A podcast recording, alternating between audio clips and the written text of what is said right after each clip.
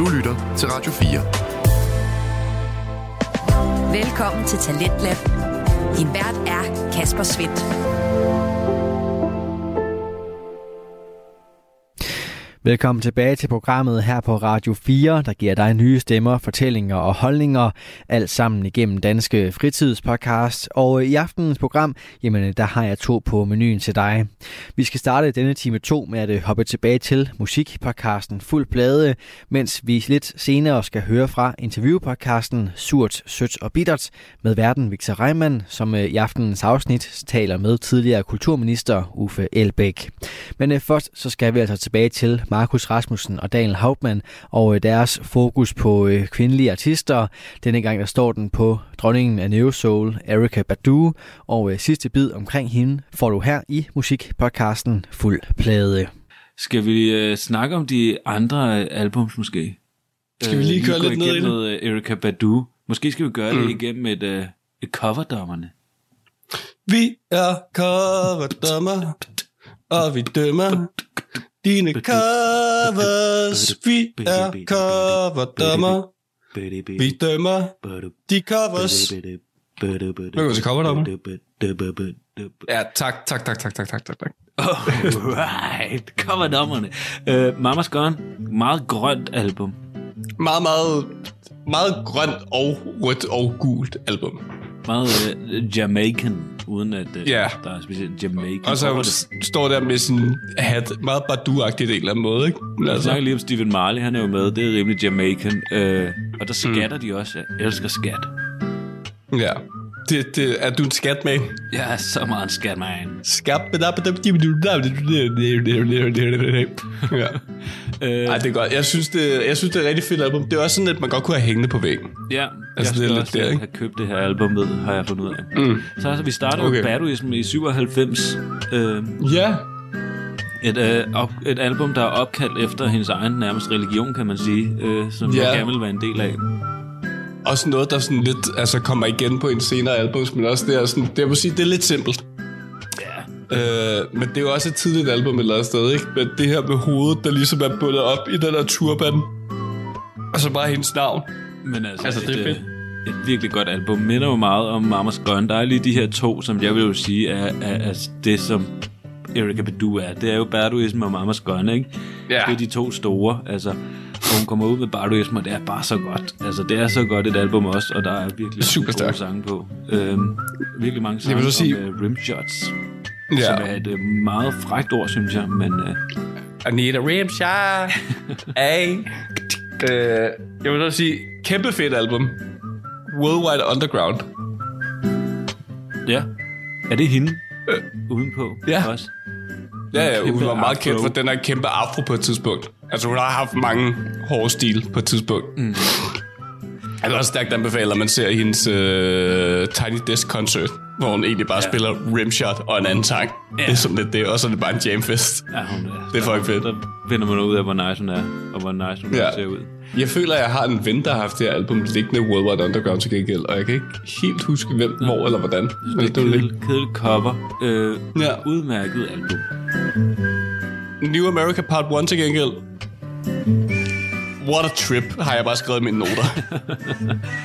det er sådan nærmest sådan et, et syreteater på en eller anden måde. Altså, det er så sindssygt. New America Part 1 for Fourth World War. Ja. Øh, ja, der sker rigtig Igen, meget. Erika indgår i navnet, ikke?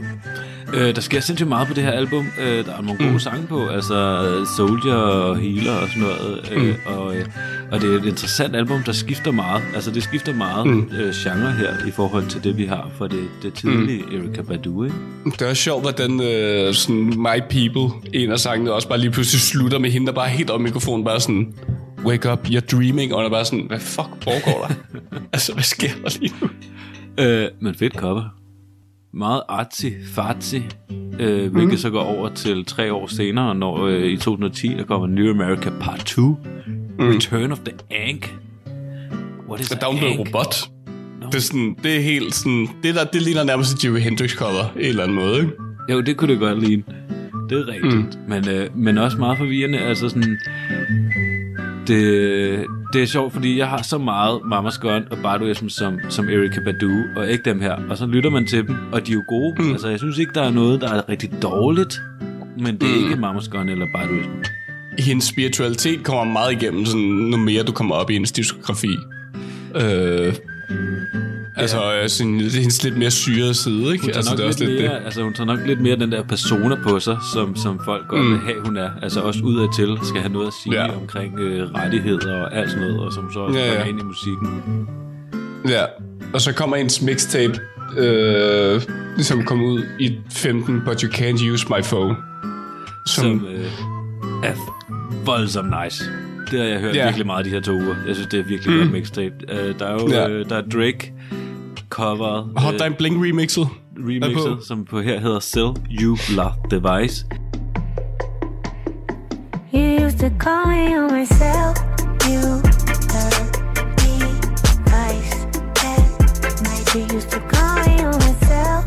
You heard me twice night. I know when that hotline bling, that could only mean. Sindssygt nice cover af en Drake-sang. Det er også sjovt, hvordan produktionen ligesom også kører det her sådan, telefontema meget videre på en eller anden måde. Ja, altså det er jo et mixtape, der kun handler om telefoner. Og det kommer mm. fra øh, den live-sang, der hedder Tyrone, hvor hun til sidst Ja. siger, You can't use my phone to call your Ja, præcis. shit friend Tyrone. Og også det der live-album, der kom ud lige efter Barduisen, hvor hun har de der sommerfugle vinger på. Mm. Også fedt. Og også fedt album. Det er ærgerligt over, at Tyrone ikke er blevet indspillet ordentligt. Ja, det er rigtigt. Det er en fed sang. You better call on Tyrone. Of your shit.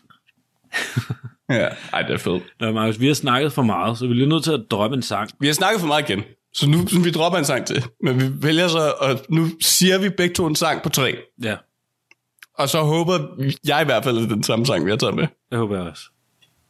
Vil du til? 1, 2, 3. Green Eyes. Green Eyes. Yes!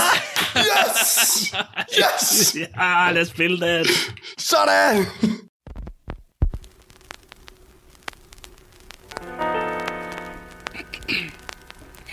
My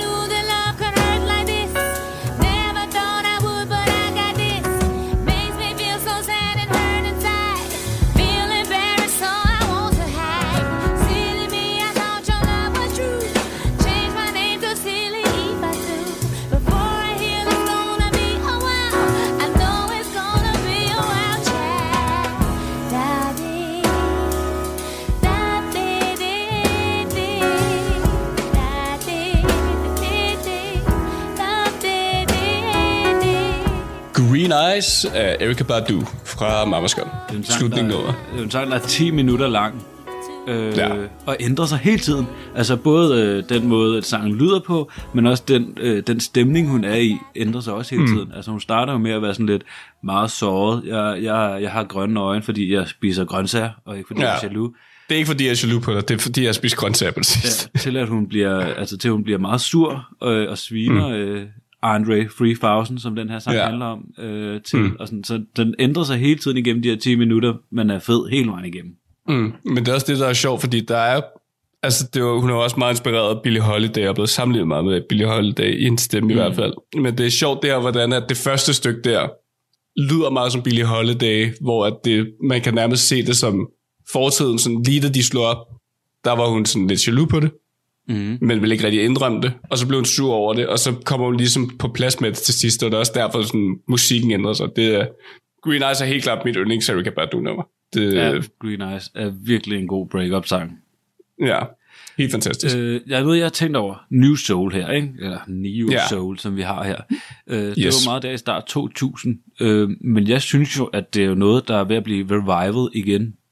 Mm. Altså, jeg synes jo i Helt dag, klart. der findes så meget, der vil, jeg mener, jeg, jeg kan godt være at tage fejl, men som jeg vil mene, gik under det her, sådan noget som øh, Yaya Bay, Mm. Solange, Mm. Caesar, Mm. KKO. Måske på en dansk side, helt klart. Ja, altså jeg, synes, jeg, jeg, det er jeg også føler, det. der er så meget, der vender tilbage til, mm. til, til Erykah Badu.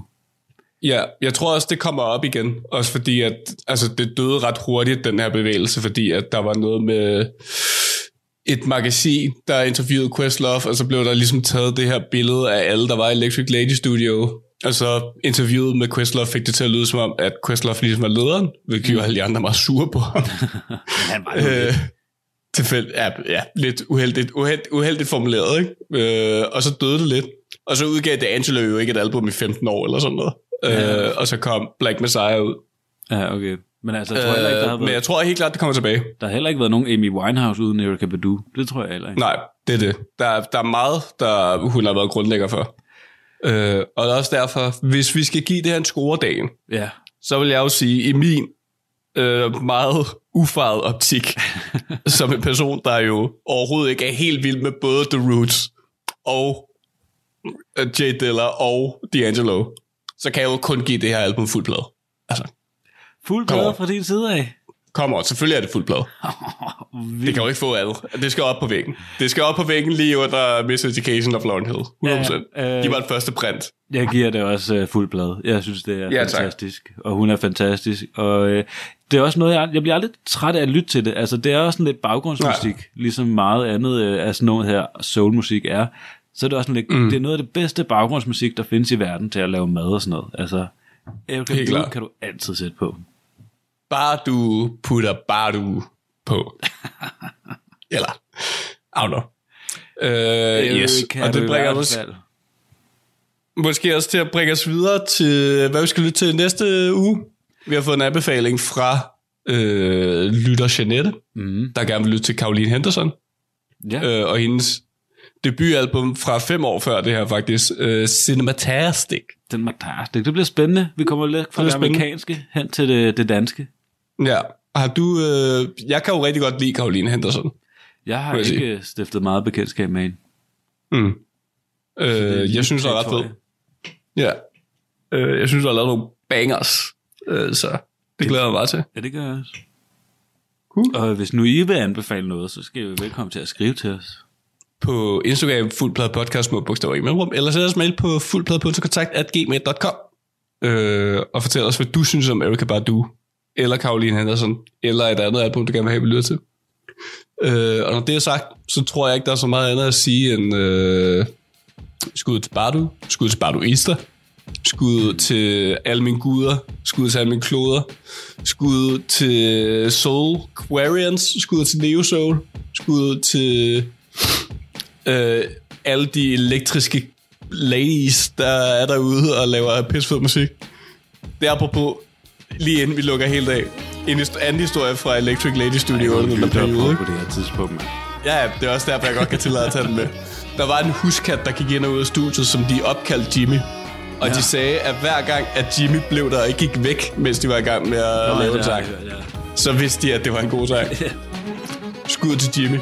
øh, og skud til EFB og Kona, for at vi kan lave det program. Skud til Flodkninger, der sang Piger med pistoler fra albumet 7 Cent, du kan købe, hvor du køber musik. Skud til Radio 4 Let hvor vi er med en gang imellem. Og så er der ikke så meget andet at sige, end uh, husk de forældre med spiser, der kan. Ses. Peace out. Adus.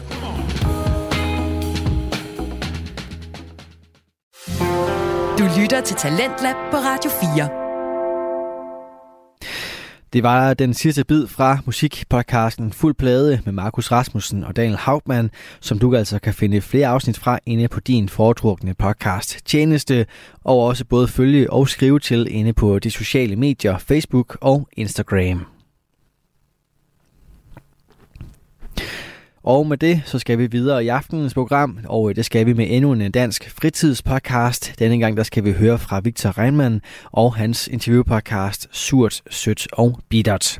Den sætter fokus på livets mange aspekter, både dem, som altså smager surt, sødt og bittert, og øh, det gør den altid med spændende gæster og med en oplagt vært. Victor han er altid nysgerrig, velforberedt og klar på at dykke ned i sine gæsters historier, både de sårbare og de underholdende. Og i det sted derimellem, der finder vi aftenens gæst, tidligere kulturminister Uffe Elbæk, som er med her i aftenens episode fra Surt, Sødt og Bittert, som du får første bid af lige her. Smag giver livet indhold. Surt, sødt og bittert er podcasten, der vurderer, reflekterer og interagere. Vi smager på livets nuancer. Velkommen til. Velkommen til øh, det her splinter nye afsnit af Surt, Sødt og Bittert. Dagens gæst blev født i Ry i 1954. Han har to sønner, Frej og Jakob. Han er uddannet socialpædagog, og så er han gift med Jens og bor i København. Han er også lidt af en politisk superstjerne. Han er Danmarks tidligere kulturminister. Han er stifter af det politiske parti Alternativet. Han er tidligere rektor og grundlægger af Kaospiloterne. Og så er han kreativ helt ind til benet. Uffe Elbæk, Tak skal du have. velkommen til. Det er en meget flot introduktion. Jeg er så glad for, at du vil være med i dag. Ja. Nu har jeg jo lige præsenteret dig med mine ord. Ja. Hvis du selv ligesom skulle præsentere dig selv, eller beskrive dig selv, hvad vil du så sige? Nå, men altså, jeg kan fortælle lidt om, hvor jeg er henne i mit liv dags dato, ikke? Fordi Jo. jo. det er faktisk lidt særligt for mig. For, for, øh, for første gang i 40 år er jeg ikke chef for nogen eller noget uden, ud over mig selv. Øh, og det betyder, at jeg har pensioneret mig øh, inden for Christiansborg. Altså, jeg stillede ikke op til folketingsvalget sidste år. Øh, og kigger ind i et nyt livskapitel. Øh, og det er jeg enormt spændt på, hvad, hvad det skal rumme. Ja. Øhm, jeg var sådan meget sådan bevidst om, at øh, det, var nu, det var nu, jeg skulle stoppe. Men jeg vidste ikke, hvad det var, der ville møde mig. Så for sådan at, at holde sådan en øh, lille pause mellem Mm.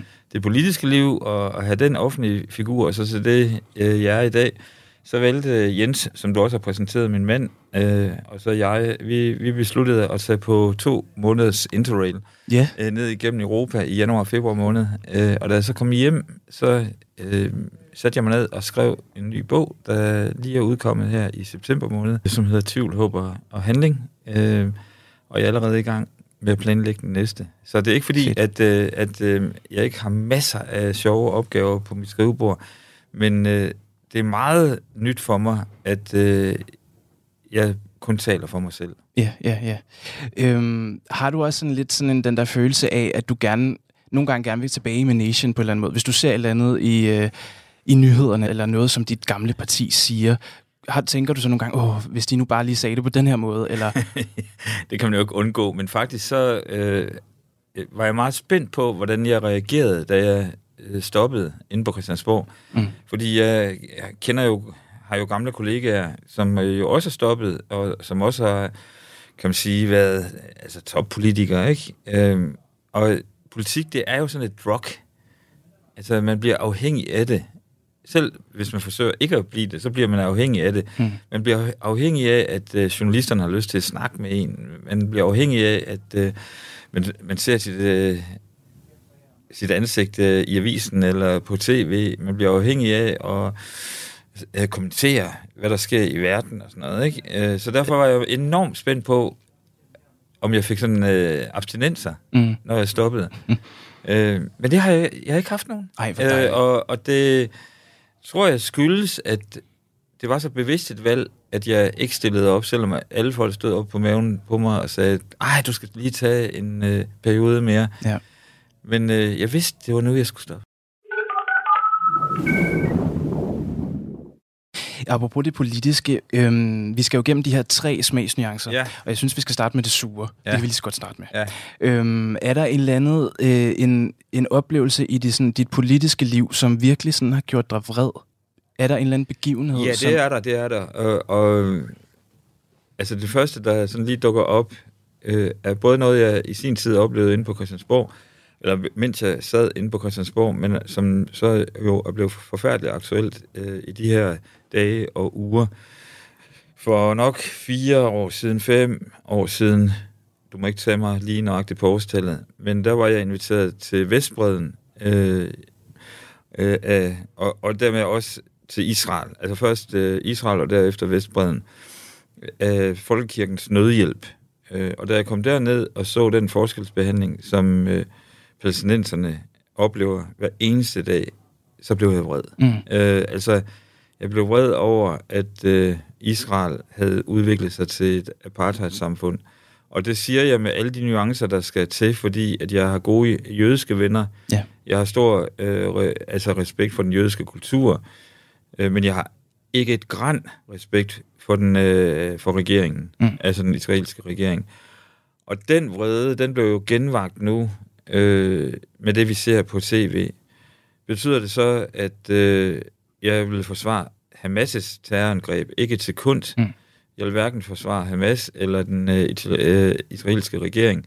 Jeg vil forsvare civilbefolkningen. Øh, og det, øh, det kan gøre mig vred. Ja. Jeg, kan, jeg, jeg, kan gøre, jeg kan blive vred på min øh, statsminister Mette Frederiksen, når hun øh, udtaler sig mm. enormt unuanceret om og øh, udskammer en journalist, som stiller hende øh, kritiske spørgsmål, som jo er hendes, øh, hans vedkommendes opgave.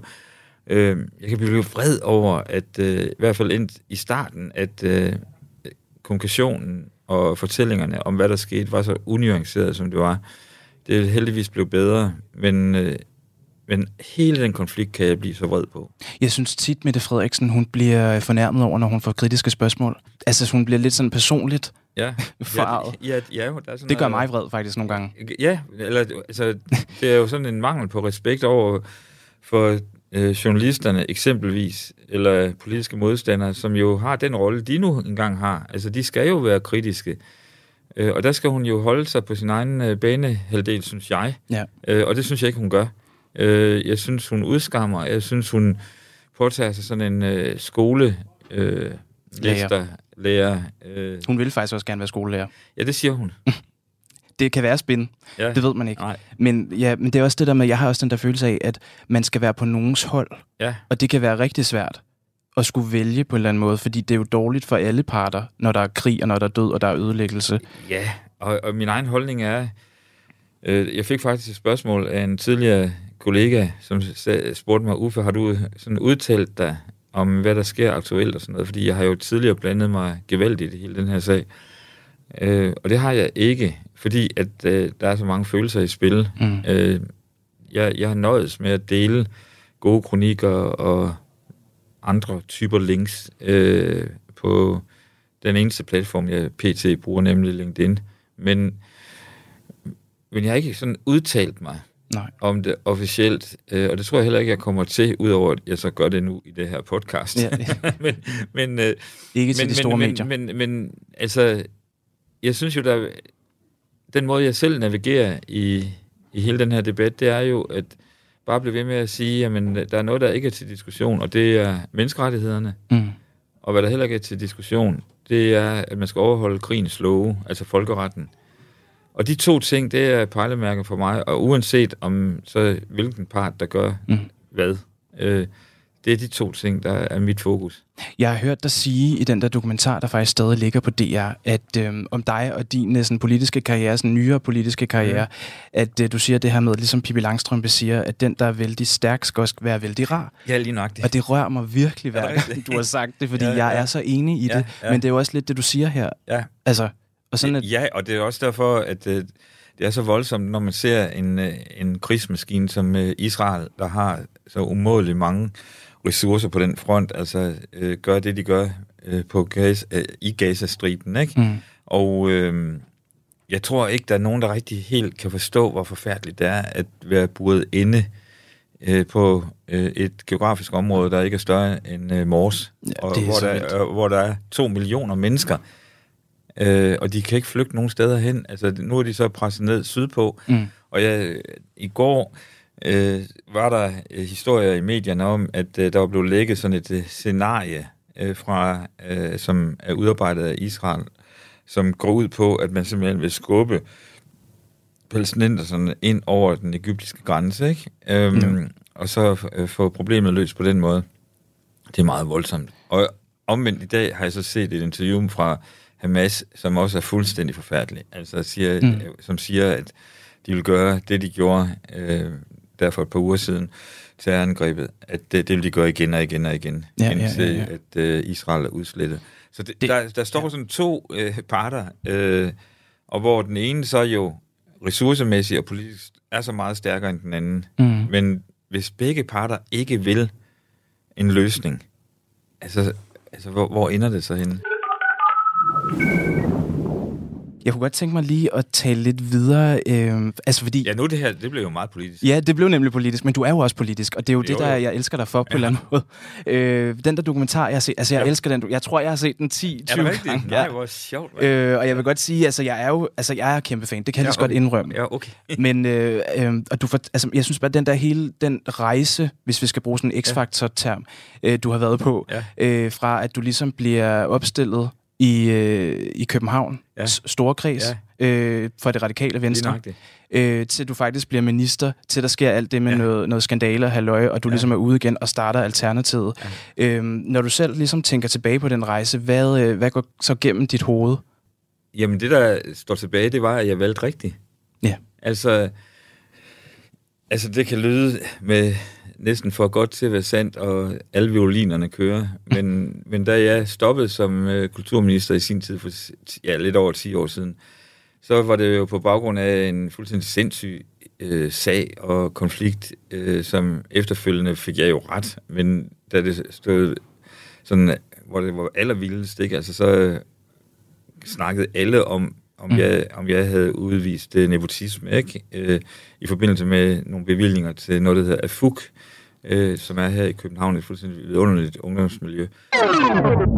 Her kommer lige et overblik over, hvad der egentlig skete dengang Uffe kom i kæmpe krise, da han var kulturminister. Helt tilbage i 2012 kom det frem, at han havde brugt 180.000 kroner på fem middagsselskaber og underholdning på Akademiet for Utæmmet Kreativitet af FUG. Et uddannelsessted, hvor han selv tidligere har siddet i bestyrelsen, og hvor hans mand Jens også var ansat. Historien kørte massivt i alle medierne. Uffe vil gerne forklare sig hurtigt. Det gjorde han blandt andet ved at invitere støttepartiet Enhedslisten til et orienteringsmøde. Enhedslistens kulturordfører var glad for orienteringen, men valgte at indkalde Uffe i et samråd for at få en mere uddybende forklaring. Tidligere statsminister Helle thorning Schmidt meddelte under hele krisen, at hun havde fuld tillid til Uffe. Uffe blev dermed indkaldt til et samråd, hvor der var et massivt fremmøde fra Venstre, De Konservative, Dansk Folkeparti, Liberal Alliance og Enhedslisten. Samrådet varede i 5 timer, og Folketingets kulturudvalg blev under samrådet enige om, at de ville have en rigsrevision til at undersøge sagen nærmere. Under samrådet kom det også frem, at efter Uffes mand blev ansat på AFUK, advarede en embedsmand i Kulturministeriet om, at Uffe ikke burde afholde flere arrangementer på AFUK. Der er en helt speciel situation, som jeg kommer til at tænke på også, da du kommer ud for det her samråd. Øh, og du kommer ud, og Henrik Kvartrup ligesom øh, overfalder dig på en eller anden måde. Ja. Jeg kan, du har beskrevet det før, men prøv lige at beskrive altså igen. Hvad er det, du kommer ud til den her presse, der bare står... Det der, det, der sker, det er, at øh, op til det her famøse, nærmest historiske samråd, som jo har dannet skole øh, inde på borgen, øh, er, at øh, der kører en sag i øh, medierne om, at jeg har lagt nogle øh, arrangementer ud på AFUK, øh, og at jeg har en relation til AFUK, fordi jeg øh, tidligere har siddet i bestyrelsen. Og som kulturminister, der ligger du arrangementer alle mulige steder, fordi det skal du. Øh, det er din forpligtelse, det er ikke fordi, jeg har lyst til det, men jeg skulle afvikle de her arrangementer. Mm. Anyway, det eksploderer i medierne. Øh, og jeg, jeg er fuldstændig overbevist om, at øh, hvis jeg bare får forklaret mig ordentligt, så vil folk kunne se, at der ikke er noget i det. Så op til det her famøse øh, samråd, der holder jeg møde med øh, kulturoverførende for de andre partier, og øh, min tilgang er, at øh, misforståelser som regel opstår enten på grund af manglende information eller forkert information. Så hvis det her det var en misforståelse, så vil jeg gerne bibringe de rigtige informationer, så folk virkelig forstod, hvad det var, alt det her det handlede om. Men øh, hvad jeg jo ikke havde helt forstået på det tidspunkt, det var, øh, hvor meget oppositionen jo kunne bruge den her sag til at drille regeringen. Mm. Altså, det her, det var sådan et typisk eksempel på, at en opposition øh, kan mærke, at det her er en, en øh, minister, der er svækket, så nu går vi 100 Efter struben. Ja, lige nøjagtigt. Det ender så med øh, et fem timers langt øh, samråd, og hvor jeg bliver ved med at forklare mig, forklare mig, forklare mig, forklare mig. Og så er der et tidspunkt, øh, hvor to tidspunkter, øh, hvor henholdsvis Inger Støjberg sådan meget patroniserende siger, spørger mig, om jeg forstår, at øh, jeg udtaler mig under ministeransvar. Altså Mm. som om, at nu skal hun nok lære den her Nye drengskole. øh, nye dreng i klassen, hvad, hvad der er op og ned, og hvor, altså totalt patroniserende, ikke? Og der er sådan et, øh, sådan 30 sekunder, eller under 30 sekunder, måske 5 sekunder i mit hoved, hvor jeg tænker, fuck mand, nu svarer jeg tilbage fuldstændig som hun, med samme øh, Tone. ja, tone som hende, ikke? Men så stoppede jeg mig, fordi jeg tænkte, nej, så bliver jeg lige sådan som hende. Mm. Mm. Det, det vil jeg ikke. Samrådet bliver ved med ud. Det, det kører totalt i rundt, ikke? Altså, og jeg kunne godt have lukket det ned, men er stadigvæk fanget i sådan en naiv tro på, at hvis jeg bare bliver ved med at svare på spørgsmålene, så skal det sgu nok ende det rigtige sted. Og det gjorde det så absolut ikke. Øhm, og det er, hvis, hvis man kender sådan dynamikken inde på Christiansborg, jeg lærte det ikke i den grad på den hårde måde, på den, øh, øh, ved, ved min egen situation, men efterfølgende kan jeg jo se, hvordan ministerne bare lukker spørgsmål ned ved at sige det samme igen og igen, Igen og og igen, igen. Og, og det var ikke min tilgang på det her møde, så jeg, jeg, når jeg svarede, så var det nærmest om, at jeg åbnede op for 10 nye spørgsmål, Mm. og det fortsatte uen- uendelighed. Så, så øh, blev samrådet lukket ned, og jeg, jeg skal ud derfra. Og øh, det er klart, at man, hvis man har siddet i fem timer og blevet bom- bombarderet med spørgsmål, altså hårde spørgsmål, så er man jo helt udmattet. Fuldstændig. Øh, det er jo tortur. Ja, det ved jeg ikke, men, men det er i hvert fald en meget, meget, meget lang eksamen, Ja, ja, ja. øh, hvis man kan bruge det billede. Ja. Og en hård eksamen, øh, hvor der ikke bare er tre sensorer, der er 25. 25. Ja, ja, ja, ja. Radio 4. Ikke så forudsigelig. Vi er i gang med aftenens andet podcast afsnit her i Slens Lab. Det er programmet på Radio 4, der giver dig mulighed for at høre nogle af Danmarks bedste fritidspodcast. Mit navn er Kasper Svendt, og i denne time der har jeg blandt andet fornøjelsen at give dig et afsnit fra Surt, Sødt og Bittert, en interviewpodcast med Victor Reimann som vært. Han taler i aftenens episode med gæsten Uffe Elbæk, og vi vender her tilbage til aftenens episode og tilbage til december 2012, og den sag, som fik Uffe Elbæk til at gå af som kulturminister. Så jeg går, jeg går hen og skal ud af døren fra udvalgsværelset, så ud på gangen. Og jeg ved ikke, hvorfor jeg ikke havde forestillet mig det, men jeg havde slet ikke forestillet mig, at øh, der stod nok altså 25 journalister og kamerafolk og lamper, der blev tændt lige i hovedet på mig. Altså, jeg, jeg havde slet ikke øh, altså, forberedt mig på det. Nej. Og derfor gik jeg min krop faktisk i chok. Ja. Øh, og, og det gjorde den, øh, fordi at øh, Kvartrup, som var den første journalist, som øh, kastede sig over mig, og det var nærmest sådan, altså han vidderligt nærmest kastede sig over mig. Ja. Og så siger han, øh, hvad siger du til, at øh, du ikke længere har opbakning øh, fra Margrethe Vestager, altså som var min partileder på det her tidspunkt. Og jeg ved jo ikke, hvad der er foregået øh, i de fem timer uden for øh, samrådet, så Ja. jeg aner ikke, hvad Margrethe eventuelt har sagt. Det viser sig, at hun ikke har sagt noget. Nej, men nej. men han, han stiller det her spørgsmål og siger, hvad siger du til det? Og det, det, der var så vildt for mig, det var, at jeg kunne ikke få et ord ud over munden. Altså, Nej. Det var som, min mund var helt tør. Ja. Altså, og jeg kunne ikke engang, jeg kunne ikke, det lyder helt vildt, det jeg siger nu, men jeg kunne simpelthen overhovedet ikke, altså, sige et eneste ord. Og så, så er der noget meget smukt, der sker, fordi så er der en journalist, der står i anden eller tredje række, der kan se, at den er helt gal. Og så rækker han øh, hen over sin kollegas øh, rygge en, en øh, flaske vand til mig. Nå. Og så, og så lige så snart jeg får øh, drukket lidt vand, så kan jeg svare. Ja. Men det, men det vilde i den situation, det er, hvad kroppen gør, når den får, bliver udsat for et chok. Alarmberedskab og... Øh, Ja, den lukker ned. fuldstændig. Den Ja. lukker ned, og, og det gjorde den der øh, for rullende kamera. ja. Det var, det var rimelig vildt. Og du havde slet ikke forventet det? Jeg overhovedet ikke forventet. Nej, nej, nej, nej. Var du skuffet over sådan pressen? Var du, altså... Ja, ja, det var jeg jo, fordi at, øh, jeg synes, at øh, de øh, var som lemminger. Altså, de var Ja. ja. helt, sådan helt ukritiske. De, de løb efter, efter øh, altså en, i en retning, ikke? Og, og det var meget sigende, at tre måneder senere, så kommer Rigsrevolutionen ud med deres øh, øh, konklusion, øh, og, hvor de siger, at øh, der har ikke været tale om en nepotisme. Og, Du blev renset. ja, ja, og Ja. ja. Der, der var faglige gode argumenter, bla bla bla. Ja. Der var der ikke 25 journalister, der spurgte mig. Nej, der var... Nej, Der var en. Der, ja, præcis. Der var en.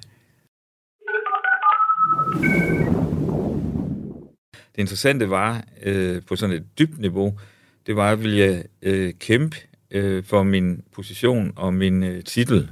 Øh, og det er jo klart, at at være kulturminister, det synes jeg jo er det allerbedste i hele verden. Ja. Altså, jeg vil gøre det any day øh, igen, hvis der var nogen, der ringede og spurgte mig. Øh, men grunden til, at jeg så vælger at, at stoppe, det er, at øh, medierne går efter min mand. Og øh, det sådan et meget afgørende valg, jeg skulle træffe, det var, vil jeg kæmpe for min status, eller Mm. vil jeg kæmpe for min kærlighed? Ja. Og, og der valgte jeg kærligheden. Og, og, og, så derfor står hele det, det forløb, det, det står meget klart for mig, øh, at ej, hvor er jeg glad for, at jeg valgte det rigtigt. Du, du offrede, altså du vil gerne ligesom, du offrede ligesom øh, din stilling som kulturminister, Ja, altså, for at ligesom kærligheden kunne overvinde. Ja, lige nøjagtigt, at, øh, at øh, det var ikke magten, der fangede mig. Det var kærligheden, der fangede mig. Ja. Og har det altid været en drivkraft for dig? Altså, jeg ved ikke, altså, magt, kærlighed, øh, nu skal man jo heller ikke gøre det mere sort-hvidt, end det er. Der er selvfølgelig masser af nuancer, og Mm. jeg har virkelig også grebet ud øh, efter magten, når, når magten, hvor, hvor det var muligt, ikke? fordi så kan, får man også ting igennem, og det er jo også vanvittigt vigtigt, men, men det, der er tydeligt, øh, bliver ekstremt tydeligt i den her situation, det er, at mit sådan, moralske, etiske kompas inde i hjertet er fuldstændig intakt. Og det har jeg oplevet igen og igen og igen og igen. Mm. Det kan der andre være selvfølgelig være uenige i, og sige, ja, ja, det er godt med ham, øh, Uffe Elbæk, men, Ja. ja. men, men min egen oplevelse, det er, at jeg har en ret, både bevidst og ubevidst, god fornemmelse af om der er noget, jeg synes er okay, eller ja. noget, der ikke er okay. Hvis vi øh, lige skal gå videre øh, i din øh, sådan politiske karriere, men jo også dit liv. Altså, så startede du jo Alternativet, melder dig ud som løsgænger først. Og det skal også lige siges, at øh, bare så lytteren forstår også, at jeg havde jo en lang historie med radikale. Jeg sad også i Aarhus Byråd for Ja, det radikale i 6-7 år, øh, inden jeg blev valgt ind i Folketinget. Altså, set udefra, så vil jeg helt klart sige, at altså, det, ville, det var virkelig en, øh, en fed tid for dig, på en eller anden ja, måde. Ja, det var absolut. En sød tid, på en eller anden Ja, måde, ja. fordi det, øh, du, du løsrev dig ligesom fra de her, hvad kan man sige, linker eller Ja, ja, jamen, det- partiprogram, som det radikale venstre har. Altså sådan ligesom at ska- skabte dit eget parti. Ja, altså, det, altså jeg vil sige, at jeg har gode kollegaer i Radikale Venstre. Og, øh, Stadig? Ja, ja, det har jeg. Ja. Og, og jeg har øh, også respekt for radikale. Øh, Jeg er bare uenig i deres økonom, økonomiske politik. Der er en masse værditing, som jeg faktisk er enig med radikale om, men Mm. jeg er uenig med deres øh, økonomiske politik. Men det, der Har du var, egentlig altid været det? Altså også dengang du var byrådsmedlem? Ja, ja, det er fuldstændig. Hvad gjorde så egentlig, undskyld jeg spørger, men altså sådan, hvad, du så meldte dig ind der, for du kunne godt have været medlem Ja, af Enhedslisten eller ja, øh, fuldstændig. SF? Det, det, det, det, det, der var øh, grunden til, at det blev radikal venstre, altså, lytterne skal lige vide, at da jeg var ung, ikke? Altså, Ja. da jeg var øh, fra 18, 17, 18 og op til ja, midt i 20'erne, slut 20'erne, ikke? Altså, der var jeg jo på den yderste venstrefløj. Ja. Og, Altså sådan noget venstre socialisterne? Ja, lige nøjagtigt, Ja. lige nøjagtigt. I 70'erne, ikke? Øh, og jeg har besat boliger herinde på Nørrebro, og Ja. øh, gang i den, ikke? Mm. Altså, og, og jeg kunne argumentere for det hele, og det kan jeg for øvrigt slet ikke. Men omkring øh, 1980, så kunne jeg bare mærke, at øh, den der re- venstrefløjsretorik, at vi altid var imod noget, men aldrig for noget. Mm. De var altid vrede over Vi var eller altid vrede, ja. Ja. ja. Og, og af god grund, kan man sige. Men, men jeg, jeg savnede, at, øh, at, øh, at, at vi også kom med et positivt bud på, hvordan kunne samfundet så rent faktisk se ud, og ikke bare om 100 år, men allerede i dag. Øhm, de- den, den tilgang manglede jeg. Og det betød så, at jeg meldte mig helt ud af partipolitik omkring 1980. Og de næste små 20 år øh, var jeg ikke medlem af noget parti. Øh, til gengæld så lavede jeg en hel masse politisk. Øh, jeg var, jeg, jeg øh, var med til at, at starte Frontløberne i Aarhus, som er en øh, super interessant øh, sådan ungdomskultur øh, organisation slash institution slash iværksæt, iværksætterimiljø. Øh, og ovenpå det, kan man sige, oven på skuldrene af det, så startede jeg Kaospilot-uddannelsen, som jeg var rektor for i 15 år. Og øh, så sker der det, at i slutningen af 90'erne, at Pia Kærsgaard træder for alvor ind på scenen, og øh, bliver en meget markant politisk stemme øh, for Dansk Folkeparti. Og det, hun sagde, og det, hun gjorde, og det, hun troede på, og de værdier, hun repræsenterede, det menneskesyn, hun repræsenterede, det var jeg stik uenig i. Og der, så havde jeg sådan, med alt det, jeg ved og kan, jeg kan simpelthen ikke tillade mig ikke at komme tilbage i politik. Mm. Og så var spørgsmålet nemlig, skal jeg melde mig ind i enhedslisten, eller, eller skal, ja, hvad skal jeg? Og så ender det på radikaler. Det kan godt være, at det kan lyde sådan helt paradoxalt, men, men jeg var meget enig i deres værdipolitik. Altså Ja. i forhold til integration, i forhold til kultur, i forhold til uddannelse. Og den ligger jo meget til venstre, skal ja, vi lige sige. Lige, lige, lige nøjagtigt. Ja.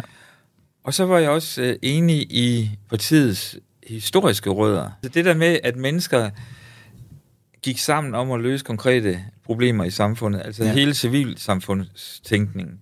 Så grunden til, at det ender med, at det bliver radikale, det er, at jeg kunne godt lide den iværksætterkultur, der var i partiet. Ja. Øh, og det der med, at man skal tage ansvar, og man skal gå sammen med andre om at løse problemer. Ja. Den, øh, den der iværksætternerve, den fandt jeg overhovedet ikke i enhedslisten. Nej, og heller ikke i nogen af de andre venstre, altså i, på Nej, SF's side. Nej, altså SF synes jeg jo er sådan en socialdemokratisk light, ikke? Altså, igen, jeg har gode kollegaer, øh, eller bekendte i SF, så det, altså det, men, men jeg, jeg, jeg synes bare, jeg er bare ikke enig i, Nej. i deres strategi og, og deres position. Øh, så det, var, det skulle enten være enhedslisten eller radikale. Ja. Og så ender det med radikale, og det er helt klart iværksætter tilgangen. Ja. Og så må du ligesom, hvad kan man sige, æde den poli- hvad hedder det, økonomiske del af partiprogrammet, ja, ikke? indtil jeg ikke kunne længere. Ja, ja. Okay, det var lige et sidespring, men vi talte jo om det her med sådan det, det, sådan det gode i dit liv og sådan noget, og der skabte du jo Alternativet, Ja. som var den perfekte kombi på en eller anden måde af det radikale venstre og, og enhedslisten på ja, en eller anden måde. Det, det synes jeg jo. Jamen, ja, og det var også det, set udefra med mine øjne, var ja. det Ja. også det, der, der blev skabt der, ja, ikke? lige nok det. Ja, prøv lige at forklare det hele den der øh, rejse igennem, hvor du starter det, og så ligesom kommer faktisk ind med ni mandater i Ja, Folketinget. Øh, det var jo virkelig, virkelig flot. Ja. Øhm, hvad går igennem dit hoved, når jeg siger det? Nå, men jeg er enormt stolt af det. Ja. Altså, øh, det er ikke sådan et, øh, et ord, jeg bruger ofte, at sige, at jeg er stolt af det, af noget. Og jeg bruger det som heller aldrig. Hvorfor egentlig ikke? Det ved jeg ikke. Altså, fordi jeg ikke kan koble mig op på følelsen. Okay. Altså, jeg kan være stolt af mine sønner. No, ja. Den, er, den er helt ren. Ja. Det kan jeg blive mega stolt over. Ja. Men, jeg var, øh, men jeg var også stolt over alle de mennesker, der var med til at sikre den første valgsejr på Alternativet. Ja. Og, og det var jo øh, et fuldstændig magisk øjeblik, som selvfølgelig heller ikke øh, varede ved. Sådan er det med magiske øjeblikke, at øh, på et tidspunkt så stopper festen, og øh, folk forlader den. Øh, til gengæld så kan man genstarte festen, hvis øh, der kommer den rigtige DJ. Ja. Øh, og, det, og det synes jeg jo, er det der er ved at ske nu med Franziska Rosenkilde i front. Øh, Er du egentlig i kontakt med Franziska Rosen? Ja, ja, det er, ja, okay. ja, absolut. Godt. Øh, og vi har, vi har en god relation, og Fedt. jeg har en god relation med MF'erne inde øh, på borgen. Og jeg var meget, meget glad for, at øh, efter al den turbulens, der også var i Alternativet på et tidspunkt, at jeg øh, altså var med til at, at, at, at støtte op om, at de, at de kom med ind i Folketinget igen ved, ved sidste valg og sådan noget. Så, Ja. ja. så jeg har, jeg har, øh, jeg har det meget godt med det lige nu. Altså, I fik øh, 168.000 stemmer øh, i valget i 15. Ja. Øh, det er jo, altså, det vil jeg bare sige, det er jo flot, når man er et nyt parti. Ja, og, og, og, og det fører også flot, at, øh, at øh, man så kommer ind ved anden valg, og igen ved tredje valg. Ja. Altså, der er nok ikke ret mange, der kan huske, at øh, enhedslisten kom ind, og så røg de ud. Altså, det er ikke, det er ikke givet, fordi at Nej. man... At man, øh, man øh, og så kom de selvfølgelig ind igen, skal jeg lige huske at sige, Ja, ja, ja. valget efter. Øh, og siden har de været der, og gør det super godt. Hvad tænker du egentlig om det der med, fordi jeg ved, øh, Helle thorning Schmidt har jo flere gange været ude og sige, at øh, som tidligere formand, så må man ikke, øh, altså så, så er det irriterende med en formand, der sidder på bagsædet og, og siger alle mulige ting ja, om de ja. nye tiltag og sådan noget. Hvad tænker du om det? Fordi du er jo ikke så, så offentlig mere på den måde. Nej, altså, og som jeg- du sagde i starten, du, du øh, udtaler dig jo ikke politisk på den måde mere, andet end du lægger nogle opslag op, og du, men du går ikke på TV2 om aftenen og ligesom Nej, det siger- gør jeg ikke. Nej. Det gør jeg ikke. Altså dog skal det siges, at øh, jeg sidder i sådan to små radiopaneler, henholdsvis på 24-7 og Radio 4, Mm. øh, hvor jeg sådan fra tid til anden kommenterer på, hvad der sker politisk. Men det du også spørger ind til, det er, skal en gammel partileder mene noget om sit gamle parti, ikke? Jo. Øh, og der var jeg ude en enkelt gang for øh, nok en måneds tid siden og kommenterede på noget, der skete i, i Alternativet. Og det fortrød jeg faktisk bagefter. Ja. Øh, ikke at øh, jeg står ved det, jeg sagde, for det vil Gud, jeg øh, gør. Men øh, jeg kunne bare mærke, at jeg skal ikke ind i det rum igen. Nej. Altså, jeg er færdig med det. Tager man som tidligere formand sådan på sådan kaffemøder inde på borgen? Altså sådan en onsdag formiddag, hvor du lige sådan øh, kommer forbi og siger hej, og hvad så? Og husk nu lige, og altså, gør man det, eller er man... Min, min, min øh, aftale med de gode folk fra Alternativet inde på borgen, det er, at øh, jeg tager ikke kontakt til dem. Øh, Okay. Men øh, hvis de har lyst til at tage kontakt til mig, Ja. så må de gerne. Altså, de skal bare trække på Og mig. gør de det? Og det gør de også. Okay. Øh, og det er jeg rigtig glad for. Og Perfekt. jeg kommer jo ind på borgen for tid til anden. Jeg skal faktisk derind efter det her interview. Nå, Øh, hvad skal du? Nej, det, Det er hemmeligt. Det, det er hemmeligt, ja. Ej, jeg skal ind og, og snakke med nogle medarbejdere. Ja. Men, øh, og jeg, altså efter jeg stoppede, så gik der lang tid, inden jeg kom derind. Og nu har jeg så inden for de sidste par måneder sådan været der flere omgange. Hvorfor gik Og- der lang tid? Var det, fordi du lige sådan skulle have rystet det af dig på en eller anden jeg måde? skulle bare have armslængde. Jeg Ja. skulle bare ud af det hus. øh, Ja. Men jeg har stor fornøjelse af at komme tilbage, øh, og jeg, altså både medarbejderne, altså Christiansborgs medarbejdere, altså dem, som ikke nødvendigvis er tilknyttet partigrupperne, men altså dem, der bare får hele huset til at fungere, alt fra vagter til, til folk op på, i servicecenteret. Og Ja. Det er jo sådan en lille by. Det er fuldstændig en lille by. Øh, jeg synes, det er så hyggeligt at komme ind og sige hej igen, ikke? Fordi Ej, at, hvor det, jeg, dejligt. jeg, jeg har jo kendt dem i mange år, Ja. så det, det er meget hyggeligt. Til sidst her, altså jeg ved, at i Alternativet, der har I sådan en øh, nationalsang, eller hvad siger man, Love is in the air. Ja. Den er en af dine sådan, favoritsange. Jeg har faktisk en playliste tilknyttet til den her podcast, hvor alle mine gæster har, har addet en sang. Er det rigtigt? Ja. Så jeg vil simpelthen spørge dig her øh, til sidst, hvilken sang skulle du vælge? Og altså, Love is in the air er jo oplagt. Ja, det, det, det, det ville være oplagt, og, det, og der er faktisk en, en, øh, en ret vidunderlig historie bundet op på den sang, som faktisk ikke har noget med Alternativet at gøre. Nå. Selvom øh, den blev, den blev af, af rigtig, rigtig mange øh, bliver set som Alternativets sang. Mm. Øh, men der, hvor den sang kommer ind i blodet øh, i mig, det er til åbningsarrangementet for det store LGBT-arrangement, der hed World Out Games i 2009. Som du har været formand for, Ja, som jeg, jeg var direktør, Direktør, for. Ja. Øh, og øh, der står 25-30.000 mennesker øh, på Rådhuspladsen, og der har været et fuldstændig forrygende show øh, på scenen. Og vi ved, at regnen kommer snart. Øh, altså, jeg stod der nærmest og fik øh, sådan Ja. per sekund og nærmest, eller per minut at vide, hvor, hvordan vejret øh, ændrede sig. Og vi vidste, at det, ville- det ville begynde at regne. Og vi skulle have øh, øh, artister, apropos Afuk, øh, øh, øh, luftartister fra Afuk, op i trapezerne.